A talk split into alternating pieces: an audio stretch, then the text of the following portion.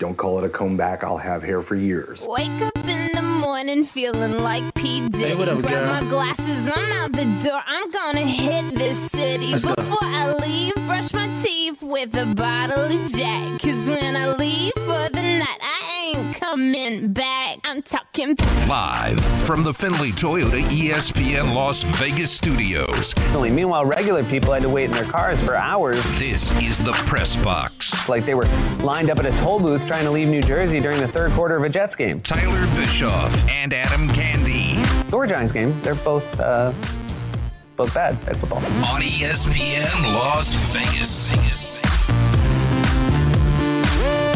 Ed Graney is out once again, so Adam Candee is filling in.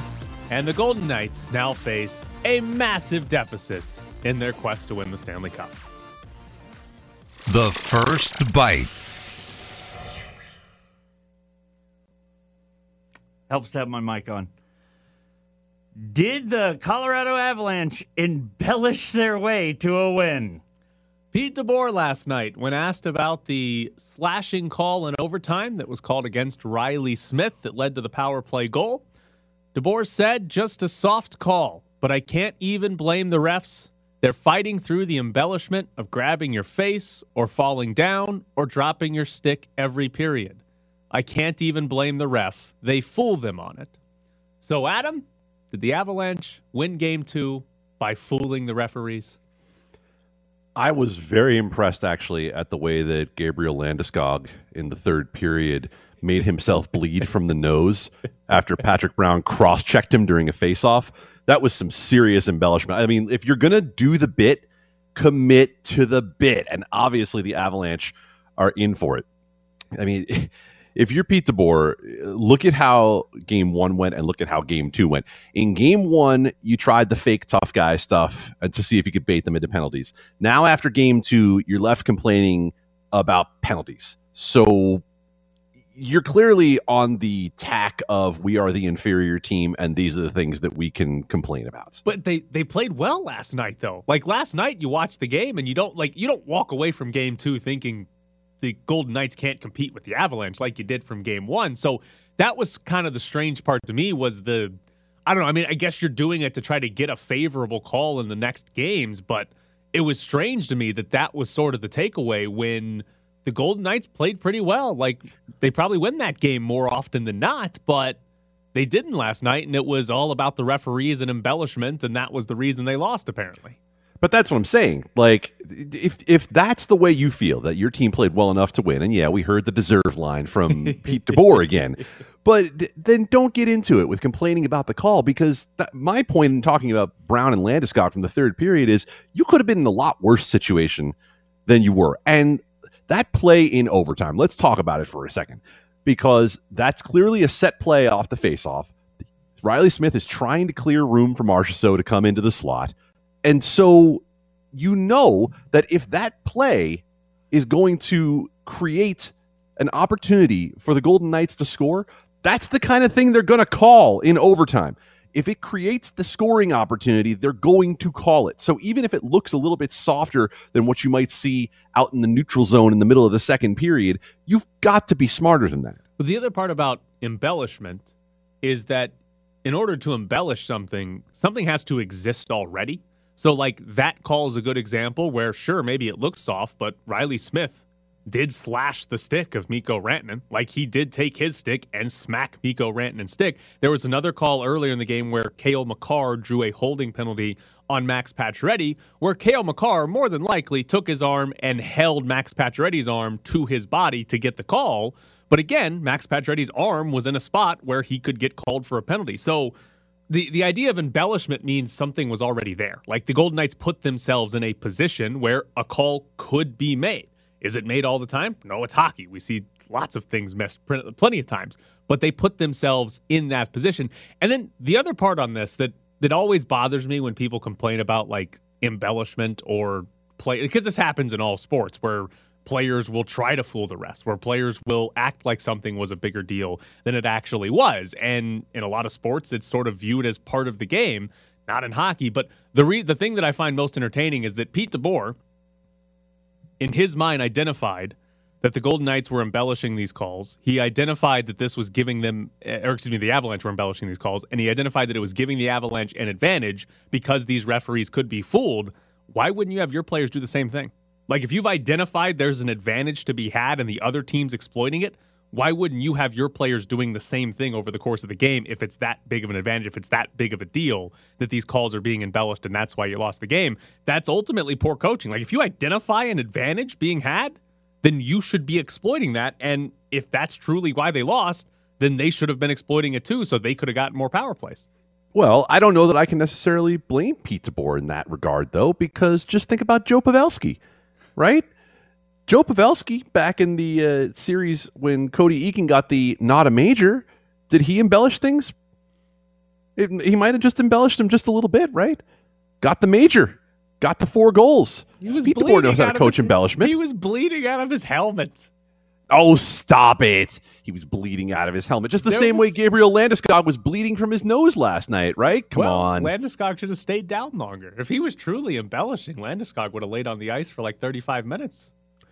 I think that when we talk about embellishment, we're talking about something that is not the story of what actually happened in that game. Look, the Golden Knights generated some awesome scoring chances throughout that game. They played as good of a game as you can play. And as you said, if you go out there and play that game more times than not, you're going to win. In fact, that's the story here. The Golden Knights have to play that game again in order to have a shot at winning because of a couple of reasons. First of all, the team defense of the Avalanche is pretty outstanding. Second of all, the top line, I know they tried to make it out on the broadcast as though that line didn't have the same uh, production that it did in game one. They are special, and they are something that the Golden Knights generally do not have an answer for. And you saw it in overtime on that power play with that line on the ice. That is one of the most dangerous things I've ever seen in hockey. So talk about embellishment all you want. See if you can buy yourself a call in game three, because when you talk like that, you're basically saying we need help in order to win. So the thing that I took away before Pete DeBoer went on about embellishment was the same story we've seen before for the Golden Knights, where they outshot Colorado 41 to 25 last night. That's, by the way, the only the fourth time this entire season that the Avalanche were outshot by 10 or more in a game. And that's been the problem we've seen over the last two postseasons is the Golden Knights will have these games where they look, you know, dominant offensively, where they are clearly the better team, but they get in some ridiculous offensive drought. They generate a ton of shots, they generate a ton of chances, but they do not score. And you look at it like Mark Stone has two points in his last five games. Max Pacioretty, going back to last season, has one goal in his last 13 playoff games. The defensemen on this team that are supposed to help create offense, Shea Theodore and Alex Pietrangelo, zero combined goals in the playoffs this year. Like DeBoer did mention in that press conference at one point they did need to bury their chances, but that to me, like it's the same story we've seen. Now Colorado is better than Vegas, whereas usually the Golden Knights are playing teams that are worse than them, and we're looking at it saying, "Wow, how the hell they managed to lose games to Vancouver?" Like, but Colorado's actually better. But that to me was the big takeaway: is it's sort of this recurring issue for the Golden Knights where they'll have great games, they'll have great periods, and they walk away with it with nothing to show for it. And it's like, yeah, that, that's how you end up losing these games because they simply can't finish. I don't know that this is the same though. I don't know that this game felt like the games against Dallas, the games against Vancouver over the last couple of years. Like those games felt like the other side had absolutely no chance and was just waiting for its opportunity to spring. And the Colorado Avalanche are a team that is far, far more dangerous than that. So I'm actually more impressed by what the Golden Knights did last night. There were times that the Golden Knights looked like by far the better team during that game. And that is an enormous credit to what they were able to accomplish. And the game came down to making a dumb choice in overtime, slashing the stick out of Rantanen's hand on a play that's going to lead to a scoring chance. Trust me, as an official, in that type of situation, the only things you're looking for, you're looking for things that can change the game to call because there were plenty of other calls where guys got tripped openly, like in the third period, tripped in the middle of the ice. The fans were screaming. It doesn't mean anything because it's in the middle of the ice. Nobody cares. But a play like that, yes, everybody sees that it leads to a scoring chance. And so that's the difference in the game, right? The difference in the game is that Colorado ends up on the power play because otherwise, I got to tell you, Tyler, the way that that game was going, I really do believe the Golden Knights would ultimately have won it. Yeah, I, I think they would have too. I mean, they they were. I mean, it's it's the sport of hockey, so you know, Marc Andre Fleury might have ended up with a puck in the back of his shorts and he backed it in for the game winning goal. That could have happened too. But more than likely, I think the Golden Knights win that game if Reilly Smith doesn't take that penalty. The one other thing from that game that I think is interesting, and it's it's again to me a trend that I think we've seen since Pete DeBoer's taken over. The Golden Knights had 16 more shots on goal in that game, but the Colorado Avalanche actually had more expected goals last night because the Avalanche had more high danger chances. The Avalanche had more scoring chances than the Golden Knights did last night. Now, some of that's because they had three more power plays than the Golden Knights, but something that's happened since DeBoer has taken over, and he did it at the end of his time in San Jose when he had Brent Burn and Erik Karlsson. His offensive game plan, when they get set up in the offensive zone, they want their defensemen to launch shots from the point. And what it leads to is a lot of uh, high volume, low efficiency, low percentage shots from the point because you're not often scoring from the point, but you can create rebounds, you can create chaos when you do that. But ultimately, that's a lot of the times. And, and last night I thought was a good example where the Golden Knights will have a massive advantage in shots, but they're not always high danger shots. They're not always good quality shots or good quality chances. It's more about quantity than quality for the Golden Knights offensive game plan. And for the Avalanche last night, it was way more about quality than quantity. And that to me I think is it's another thing we've seen from DeBoer where the offense tends to flow through, hey, let the defensemen launch from the points. And they've got good defensemen, we think, to do it. We haven't seen it to do it but it's something that it, you're not creating the highest value shots when you do that, like the Avalanche were last night, where even though they only had 26 shots, they still had a load of scoring chances.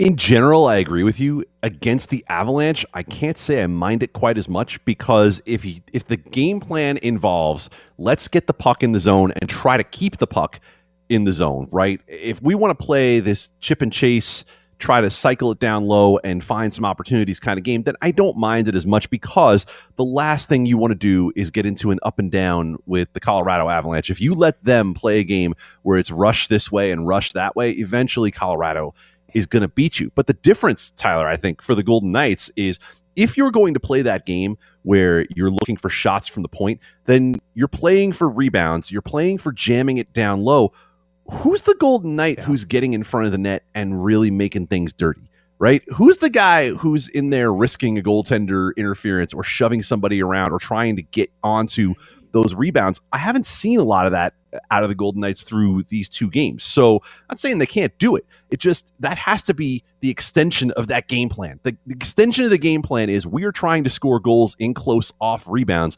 because we know that if we take these point shots, it's probably the best chance we have of getting the puck through as opposed to trying to pass one direction across the ice to the other, where we know from watching the Minnesota Wild that that's not going to work very well. So they need Ryan Reaves back to just shove people around in front of the net? Well, shove people around and be able to score. Is that important? I'm not sure that qualifies. Is, what if he shoves people around and somebody else comes in yeah. and scores? Sure, we can we can try that. uh, I'm not sure who that player is going to be for the Golden Knights, unless you'd like to see like a Stone Pacioretty Reaves yes. line. Yes. Oh, who wouldn't? Oh Why wouldn't you want to see that? That'd be phenomenal. Let Ryan yeah, Reaves th- take three wingers, no three wingers, yeah. no centerman. Let Reaves take the face-offs. It'll be phenomenal. He'll just he won't even go for the puck. We know that. He'll just pull the other guy's hair and they'll win the face-off, and it'll be great. My favorite part, by the way, of that broadcast last night was that you never really hear the analysts turn on the players, but and I've got to call it turning on the players, but they called out Mark Stone pretty clearly on that broadcast last night and basically said he has not been the player that the Golden Knights need. And I thought to myself, well, uh, one of two things. One, um, you know, they are noticing the same thing that Tyler Bischoff has been talking about for a long time. So thank you for being loyal press box listeners. Uh, or it's become really glaring. Yeah, I mean it is. He's not that anybody thinks he's as good as Nathan MacKinnon, but he's supposed to be the guy that at least gives the Golden Knights a chance to neutralize Nathan MacKinnon, At least gives them a chance to say, okay, you have your star, we have our star. It's going to come down to the rest of the roster, and that's that hasn't been the case. Nathan MacKinnon looks so much better than Mark Stone. Even last night, when it's not you know the that their first line scores four goals in the game, it's still oh yeah, Nathan MacKinnon's still better than anybody else on the ice. All right, coming up next, we will get into the NBA because the Dallas Mavericks are on the precipice of eliminating Kawhi Leonard and Paul George. And here's that standing ovation and applause I was talking about. And the Hawks take the series in five, winning two of the games here at the Garden. Atlanta's first playoff series win since the first round in 2016 for Nate McMillan's first playoff win since 2005 back in his days at Seattle. Thanks to our producer Tom Heights, our director Andrew Greathouse, and our statistician Brian Taylor. Coming up, it's the Mavericks and the Clippers in Game 5 for Reggie Miller and the rest of the TNT crew. Marv Albert saying good night. You've been watching the NBA playoffs on TNT. The depth of the season. We'll get more into the Hawks and Knicks in the 8 o'clock hour. But the Clippers are now on the verge of elimination. Both LA teams down 3 to 2 in their series because Luka Doncic scored 42 points last night. Wasn't all that efficient, 17 to 37 shooting. Uh, but he did score or assist on 31 of Dallas's 38 made shots last night. But Adam, my favorite part of any Mavericks game is turning it on and being um, delighted to see Boban in the game because nobody makes me laugh more than Boban being like seven foot seven, making NBA players look tiny, and he's good for at least like two plays a quarter where he's just taller than everybody else, doesn't have to jump, and will dunk it while nobody else can do anything about it. Not only did you get Boban last night, you got starter Boban. Yes. Boban was actually one of the first five out. I didn't know he was starting, and I didn't see the very start of the game. I turned to it like a minute or two later into the game, and I'm like, "Ooh, Boban's in," and I was hooked. I love Bo. I it's it's no doubt like one of my most delightful things I've ever t- I ever tune into because I'm never really expecting Boban. It's never like, "Oh yeah, I'm tuning in to see Boban" because he doesn't play 30 minutes a night. But when you see him, it's delightful. It's wonderful. I don't. I still haven't quite figured out how you can't just throw it up high to him every time and get a free dunk. Like I know he's not the most athletic specimen, but I still feel like that's cheat code you could actually exploit and never lose. But anyways, delighted every time I see him. By the way, did you just say not the most athletic specimen? Yeah, you know, for seven He's- six, he's pretty athletic, but He's like a standing manatee. he's better than most seven six people. Oh, I'm sorry, I didn't know you were familiar with a lot of seven six people, but okay, yeah, I see where you're going with this. Most of them can't walk. Most of them are in his family. Tyler's tall. Oh, I thought you meant Boban's family. I was going to say, does Boban have, he has to have a tall family, right? Oh, okay. So there's like a, a, a tangent of the Bo, Boban family that's just like from Mississippi. What? Come for the Boban, stay for the Luka, because Thank the you. Adam. stat the stat you have here about Luka scoring or assisting on 31 of 38 made shots is one of the more ridiculous things I've ever seen. Yeah, like he like it's absurd. It's absolutely absurd that the the Dallas Mavericks only made seven shots last night that either Luka did not make or Luka did not pass directly to the person that made it. That's that's absurd. For like as much as we saw the Blazers and how much everybody sucked around Damian Lillard to close that game out, and Damian Lillard had like a ridiculous like he was uh, involved in like 80 points in that game between his points and assists. It still wasn't like the Blazers only made seven shots that didn't involve Damian Lillard the rest of the game. No, no, it certainly wasn't. And and Tyler, it's it's it's so hard to watch this Clippers team and to know how talented it it is and how good it could be, and then just watch them sort of shrug their way through games. Right? Like they there are times that this Clippers team just looks like it doesn't want to be there anymore.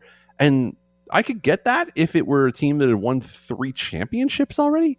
But this was the idea of building a super team to combat the Lakers, to combat, you know, the idea of what LeBron had built in Miami. Like, I, I just don't see what this Clippers team has to be complacent about. And yet, that's exactly how they look. Uh, here's a stat from David Berman at ESPN. The Clippers are the only team in the last 30 years to lose five straight playoff games when favored by at least seven points. All right. I, I do like the stat.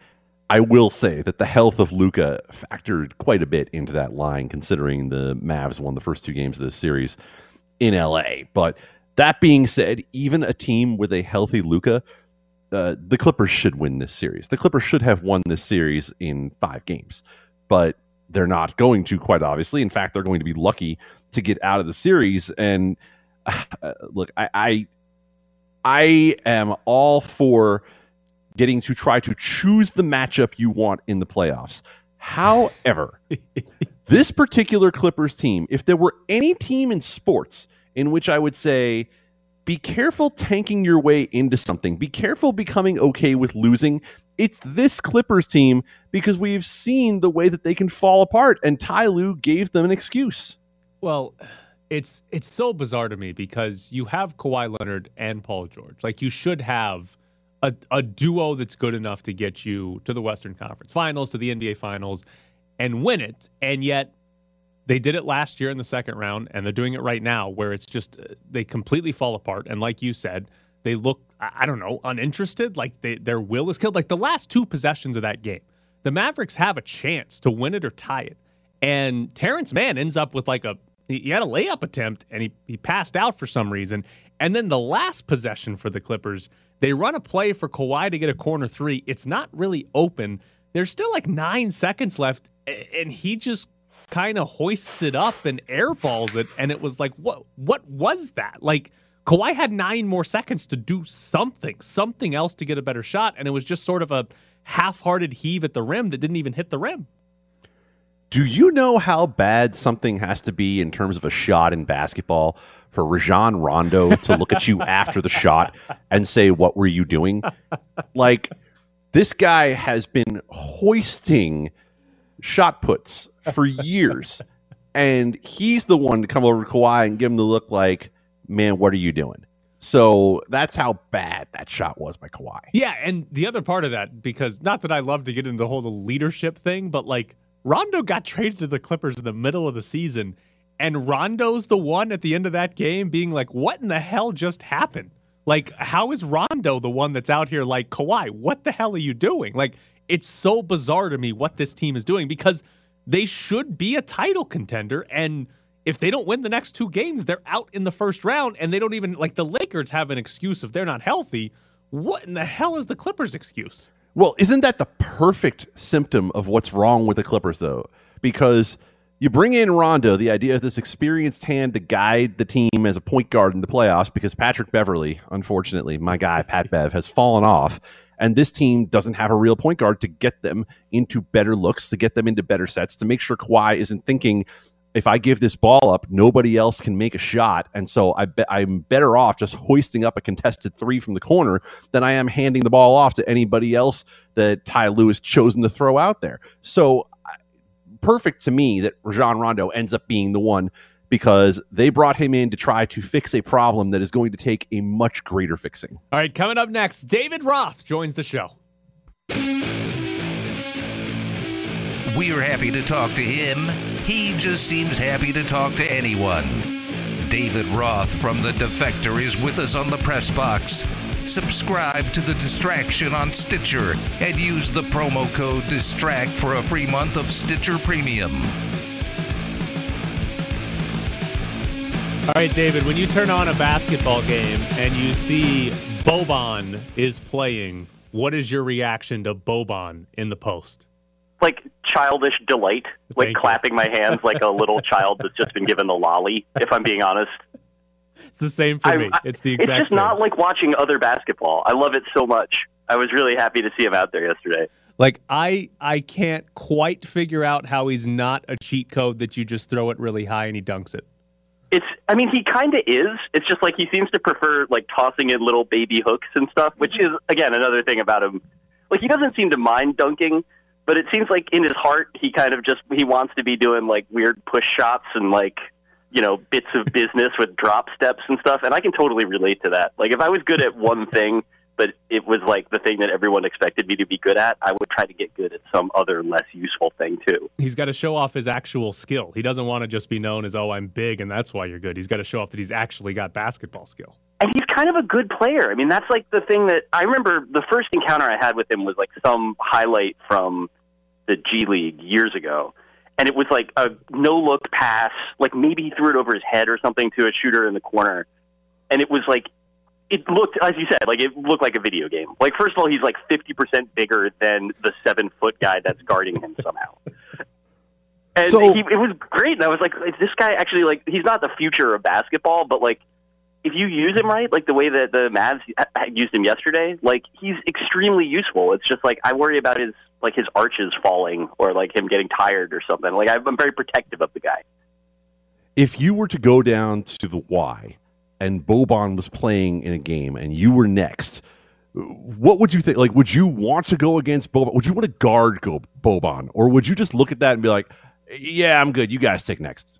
So this is the part of it where it's important to know that I'm an idiot because like my every time I've been in a pickup situation like this, which is not I've never played against anybody that big, but in games where I've been playing and there's one guy that's like obviously very good, I like to try to and this is years ago. I, mean, I haven't played in a pickup game in a minute, but I like to try to have one defensive possession just to see how bad it's going to get. you know, like if there's like a guy doing like and one dribble moves. I'm like, no, let me let me try this. Like, and it doesn't ever go well, but it's like something kind of funny. Uh, and also, like I think it's a you know sort of as a as an emotional heat check. The idea of trying to like front Boban in the post, I think, would do me like a lot of good. Just Yeah, in I terms think- of like you know realizing what it's like to be alive in a world uh, where you don't have that much agency. Like, I think that that's that's probably about as healthy a version of it as you could get. David, I love the concept. David, do you slap the floor during pickup basketball games on defense?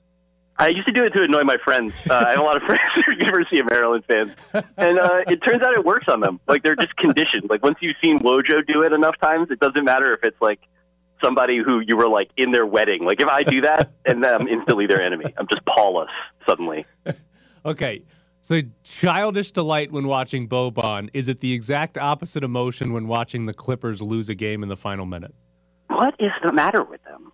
It's really weird, right? Like they they actually like as bad as they looked those first two games, which was extremely bad, and like like not just in terms of missing shots and stuff, but I mean just like kind of like smirking and not trying, like body language, like what everything that could be like short of like lying fully prone on the floor, they were doing everything wrong. I didn't think they looked. I mean, like George and, and Leonard have at least looked good the last couple of games, but like they absolutely seem like they could lose that series to like Doncic and then like Boban being the second most effective and impactful player on the floor. I don't know, like, and I can't exactly say that it's like that they're they're being coached badly. I think that there's like the bench is a little uh, scant on talent uh, relative to what it was, you know, like last year even. But there's something really off there. Like as somebody that I adopted the Clippers when I went to school in Los Angeles, uh, because I'm an idiot again, just to underline that point. Uh, those are really bad Clippers teams. That was like Tyrone Nesby and Maurice Taylor and Lamar Odom and stuff. Uh, this the energy coming off of this team feels like the same sort of like just punching the clock, you know, and not really expecting to to do too terribly much with it. And that's crazy because talent wise, the team should you know make the Western Conference Finals. I'm not even sure they're going to get out of the series, to be honest. Thank you, by the way, for the UNLV shout out on Tyrone Nesby. Way to know your audience. That was uh, yeah, very well pan- done. pandering to uh, Yes. people. I Pan- I loved Nesby. He was like that was one of the uh, the guys that I was able to talk myself into because they were like the, one of the three players on the team that tried hard. You know, like when the, the alternative is like Lamont Murray actively smoking a cigarette on defense. You're like, wow, that Nesby's really got something. Um, so, what is the bigger Southern California disappointment? Whatever in the hell the Clippers are doing right now, or whatever in the hell Arte Moreno has paper macheed around Mike Trout for the last nearly a decade? God, it's grim, right? I mean, that's what's weird about that is that like if you were to just go down the Angels roster as somebody that was a casual baseball fan, I mean, it's different now. I mean, that Pujols is gone, but like if you started the year, it's just like, well, Anthony Rendon, like that was an MVP recently. Like Mike Trout, like that is the MVP every single year, like whether he gets the award or not. And then it's like they didn't exactly miss on every player development thing, but there's just massive, massive holes. And the guys that fall off there, I mean, like I wouldn't have predicted that Justin Upton would be just like an absolute zero as he's been, but I mean, it's just again, it's a it's a vibe thing. I think that like I wrote about them for the Baseball Prospectus annual this year. Um, they like to give me like a depressing team every year. I think it's kind of a bit. I'm like in on it now. You know, I'm like, oh, the Rockies, you guys are hilarious. Thank you so much. And this, this is the second time I've written about the Angels in like six years, which it like says a lot about about them and also about the sadism of the editors of the Baseball Prospectus annual. But it does seem like this year, as I was writing it, like it really felt more like a Moreno thing than like anything to do with like the baseball operations side of things. Like they've missed on some stuff and they've hit on some stuff, but there's something that only an owner can do to a, an organization where there's just like you know like weird uh, culture stuff, like playing favorites and like uh, weird mismanaging of injuries. That was a favorite one with the Mets for a long time. And there's something about the Angels that just isn't cooking right. And I I don't know how you can fix it if, if it's all coming from the one guy you can't fire. Do you think Baseball Prospectus will have you write just about Francisco Lindor next year? I feel like they've been like holding the Mets.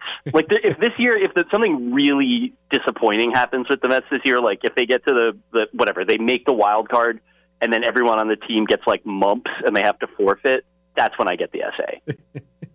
but Lindor, like uh, this is gonna sound stupid because he's Lindor's like his OPS still starts with a six. Like it's not what you want. Like he just got he's like at 209 I believe on the season now after a three hit day yesterday and a two hit day the day before. But it's starting to look a little bit more like him. It's just I think also some of that is that the rest of the Mets lineup right now is just entirely AAA guys. So like Lindor at least having like a you know professional grade rich athlete guy haircut, you're like that's I, he's who's that? Even if he's hitting 210. Uh, D- David, what is Jacob Degrom?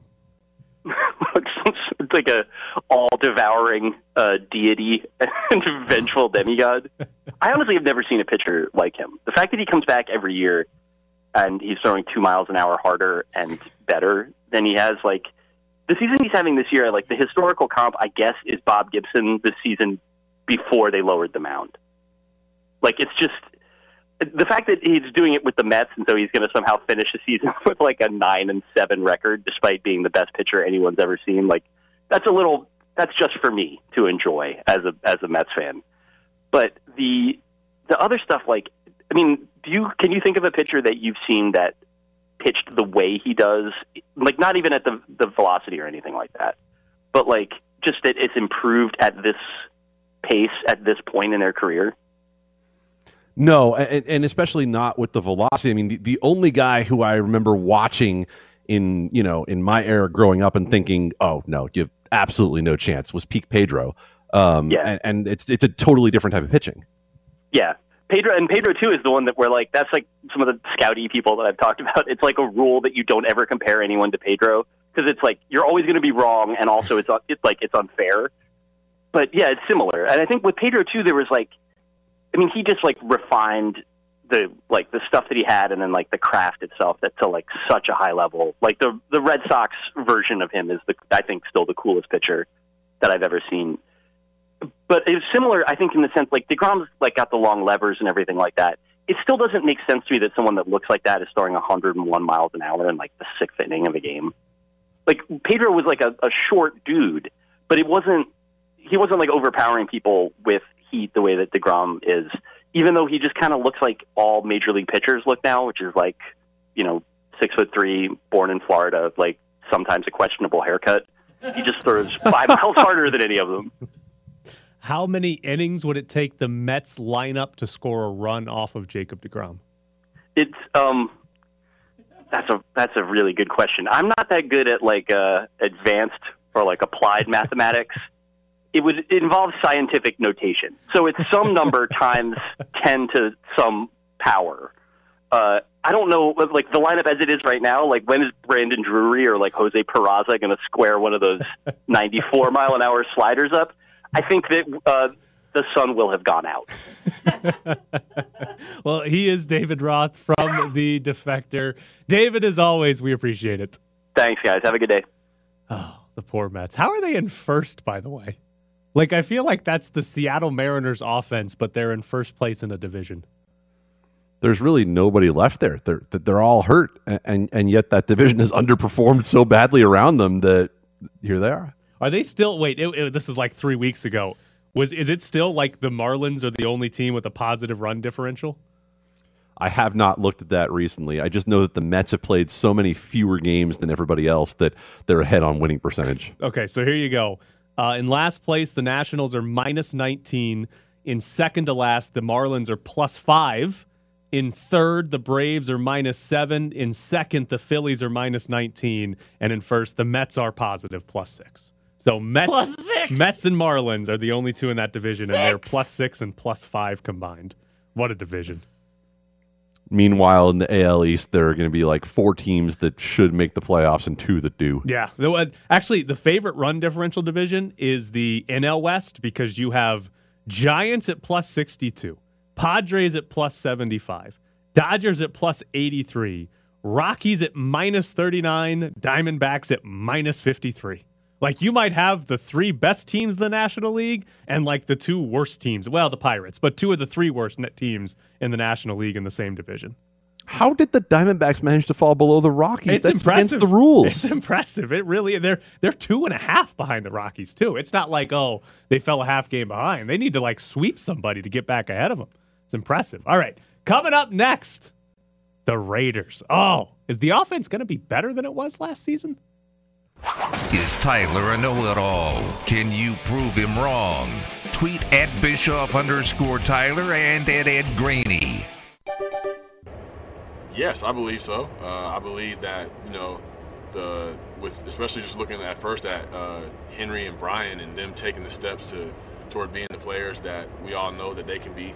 Um, two very talented young guys that you know just need to continue to grind and continue to be on their processes in order to really see the success that they want to see.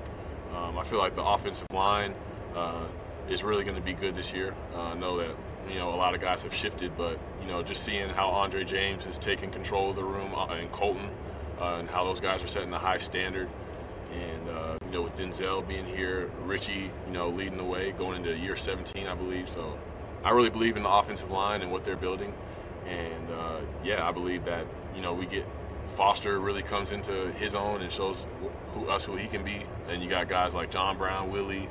Uh, you get Kenyon out there who's going to be incredibly explosive. So I, I like what we have this year.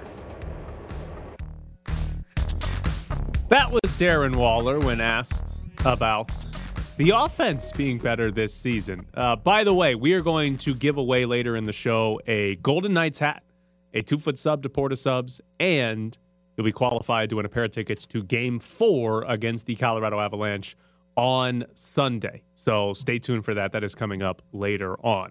But back on the Raiders, you hear Darren Waller talking about the offense. Of course, Darren Waller is going to say that he thinks the offense can be better than it would be last season. But Adam, what what should our expectations be? They they revamped the offensive line. Nelson Agholor's gone, but Kenyon Drake's here. Like, is the expectation the offense is going to be about the same, a little worse, a little better? Like, what should we think the offense will be this year? we have to start from the idea that this offense actually was pretty good last year. Um, overall, this offense produced at a level that, with a defense made of something other than cardboard and duct tape, might have had a shot at the playoffs. And so, you know, Pro Football Focus ranked 13th overall, but ranked ninth by the pass, which is ultimately why any team is going to be successful on offense in 2021 or not. And so you look at everything Darren Waller just mentioned, right? There have been some weapons added that, if they perform to the level that uh, that you hope, or if you look at Ruggs and Edwards and say, do they take the necessary steps forward? Then yeah, you see where there is essentially going to be a weapon at every spot on the field for the Raiders. But of course, a lot of that comes back to does this offensive line explosion, implosion, whatever you want to call it, that Gruden and Mayock executed work out? Um, I love the idea of hearing that Andre James is taking control of the room.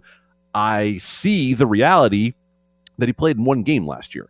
So, you know, if you take the guy who's supposed to be the one making the blocking calls on the offensive line tell me, okay, we're going to blow up the center position, we're going to blow up the right tackle position, and we are going to hope that some of our young guys make it, then I think that's where you really have to ask questions uh, about this offense because I, I think this offense can be the reason this team makes the playoffs. The problem is, I absolutely think this defense can be the reason this team doesn't make the playoffs again. Yeah, the the two main areas to watch on offense is did their gamble on the offensive line pay off? Like, do they have a competent offensive line next year? And do, who's the who's the wide receivers? Like they lose Agholor, who was a surprise last year. Is it Ruggs? Like, does Henry Ruggs have a good season? Is it John Brown or like Willie Snead? They brought in two veterans who've had decent careers that could conceivably be the next Nelson Agholor. Like, who in that receiver group actually steps up? Those are the two main things that I'm curious to see because, like last year, I mean, you said 13th. They were somewhere between like 8, 9, 10 to 13 or so in most sort of important offensive ranking or offensive categories last year. So it was a good offense, but certainly not by any means a great offense. I have a hard time seeing them be like a great offense, a top six offense in the NFL next year. If the offensive line, like, how bad do you think the offensive line can be? Like, Colton Miller should be fine. Richie Incognito should be fine. But like Andre James, Denzelle Good, Alex Leatherwood, like there's there's a chance the center to right side of the line is is really bad next year. Absolutely, there is. And your worst case scenario looks a lot like last year, where Richie Incognito is not healthy enough to get on the field, where Andre James does not work out as the replacement for a guy who was probably the most reliable center in football over the course of the last half decade, and where Alex Leatherwood looks like a guard who you drafted to play tackle. Um, so you know when, when it comes to Colton Miller, yeah, it's the one spot on the line that that I'm not nearly as worried about. Um, and great that it's at left tackle. But at the same time, this this line could blow up everything. And, and to another point that you made there that I think is you have to extrapolate a little bit. Can the Raiders be better on offense? They can only be so much better so long as Jon Gruden wants this to be ground and pound Mike Alstott football. Right? If they're going to continue to see this as run to set up the pass, then there is absolutely a ceiling on what this Raiders offense can do. Well, they brought in Kenyon Drake, so well, he's the Joker. He's the Joker. You know that, right? He's the Joker. He can play any position on the field. Listen, it's going to be what's going to be funnier if Kenyon Drake actually is the Joker and has like um all purpose where he averages like 6 carries, 6 catches a game and like scores a lot of touchdowns or if they never throw to him and he only is there as a backup running back to Josh Jacobs. Ooh, both could be hilarious. I, I think the real question is this. Who's the other Joker in the NFL that you look at right now? Who who's the comp? Like I, for what they want Kenyon Drake to be. Well, I, I, I feel like with Kenyon Drake specifically, they're trying to get Alvin Kamara. Have you ever seen the kind of shiftiness out of Kenyon Drake that Alvin Kamara possesses? Because it's pretty rare. Yeah. So uh, the other question that I have when it comes to this is, if Kenyon Drake could do this, why is Jon Gruden the first one to figure it out? Jon Gruden's smarter than everybody, Adam. I know that. Why, I know that. He he reminds us at every opportunity. Yeah, that's why he's the head coach of the Raiders. It's because he knows what everybody else doesn't. It's not no, like no, Kenyon no. Drake is playing. Knock on wood if you're with two me. other teams. That's not why. No, no. That's not why he's the head coach of the Raiders. That's why he's the supreme leader ah, of the yes, Raiders. Yes, that is a fair point. That is why they continue to draft guys in the first round that are projected for the second or sometimes even third round. It's because Jon Gruden knows better than everybody else. It's just, it's a fact. We've seen this play out over the last few years. There's no denying it whatsoever that Jon Gruden knows what he's doing. But yeah, the offense will be fine. It'll be Johnathan Abram's fault more than likely.